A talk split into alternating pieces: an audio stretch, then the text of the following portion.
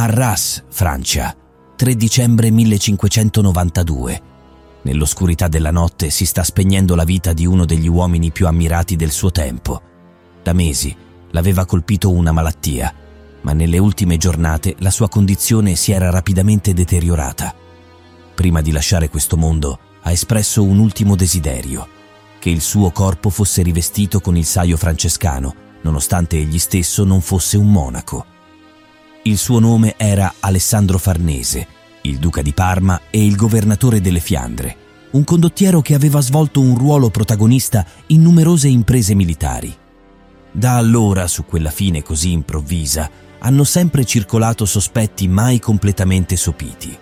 La sua morte è rimasta irrisolta per quattro secoli, fino a quando le moderne tecnologie finalmente hanno gettato luce su questo cold case. Al momento del decesso, Alessandro aveva soltanto 47 anni e vantava un curriculum di tutto rispetto. Era il figlio del duca Ottavio Farnese e di Margherita d'Austria, la figlia naturale dell'imperatore Carlo V.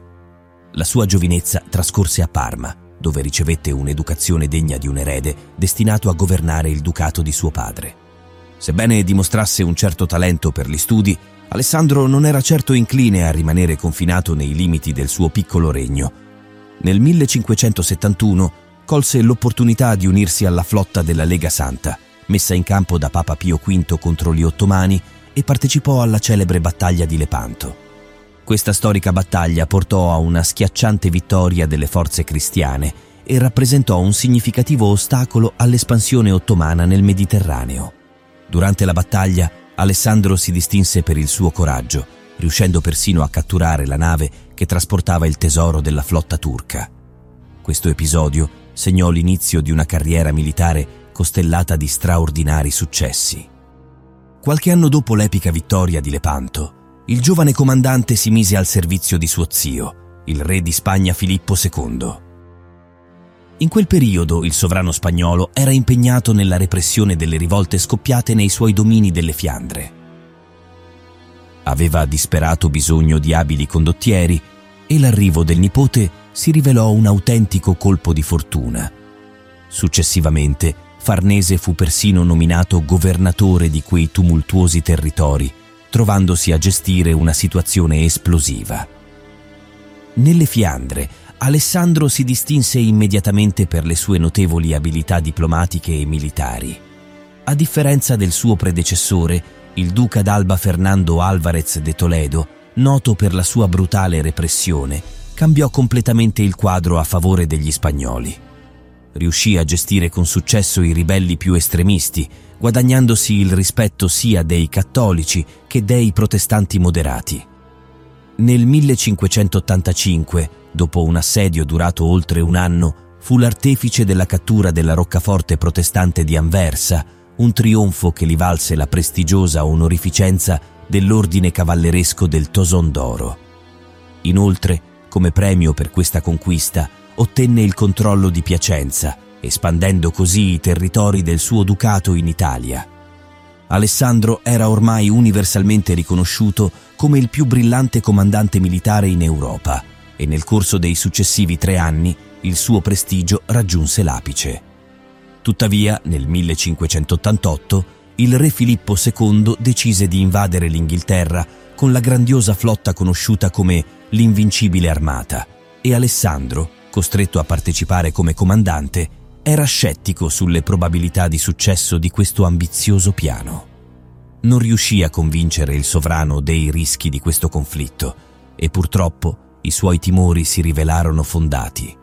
La spedizione contro gli inglesi si trasformò nella più grande sconfitta navale spagnola e causò la distruzione della flotta iberica. La disfatta portò a malcontento e a tentativi di scaricare le responsabilità. Date le sue iniziali obiezioni, Farnese fu accusato di disfattismo e nei corridoi della Corte di Madrid si cominciò a tramare alle sue spalle. In realtà queste accuse erano infondate e maliziose, ma le voci si diffusero e raggiunsero persino il re, notoriamente diffidente.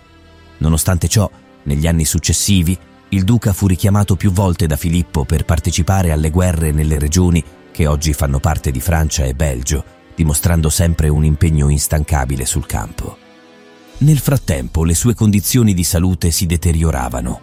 Oltre ai tormenti della gotta, Alessandro soffriva di idropisia ed era costretto a recarsi più volte a Spa, in Belgio, rinomata per le sue acque termali, per alleviare le proprie sofferenze.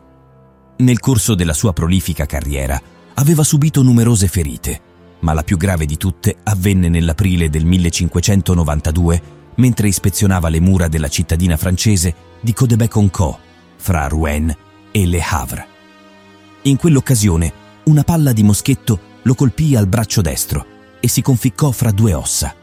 Per rimuoverla, i medici dovettero eseguire un'operazione lunga e dolorosa che costrinse il duca a un periodo di convalescenza a letto. Nello stesso anno, Filippo II prese la decisione di destituire Alessandro Farnese dalla carica di governatore delle Fiandre. A corte a Madrid, i pettegolezzi riguardanti Alessandro Farnese erano diventati sempre più persistenti, spingendo il re a prendere la decisione di sostituirlo in quel prestigioso incarico.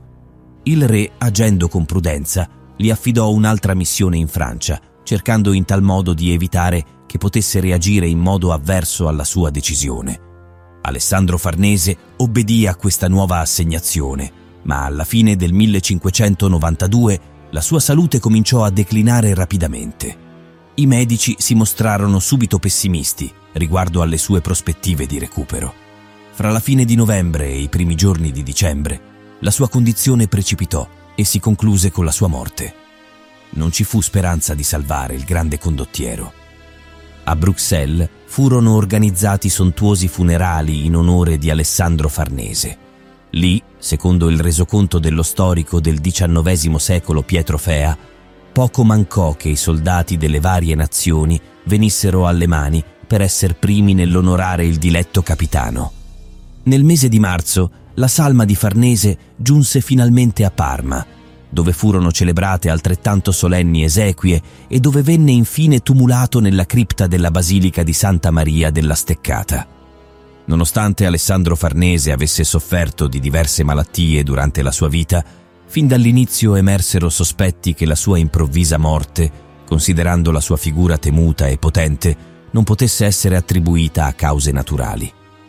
In particolare si diffuse la teoria secondo cui il condottiero fosse stato avvelenato alimentata dalle invidie che i suoi successi avevano suscitato in Spagna e dall'allontanamento delle Fiandre deciso da Filippo II.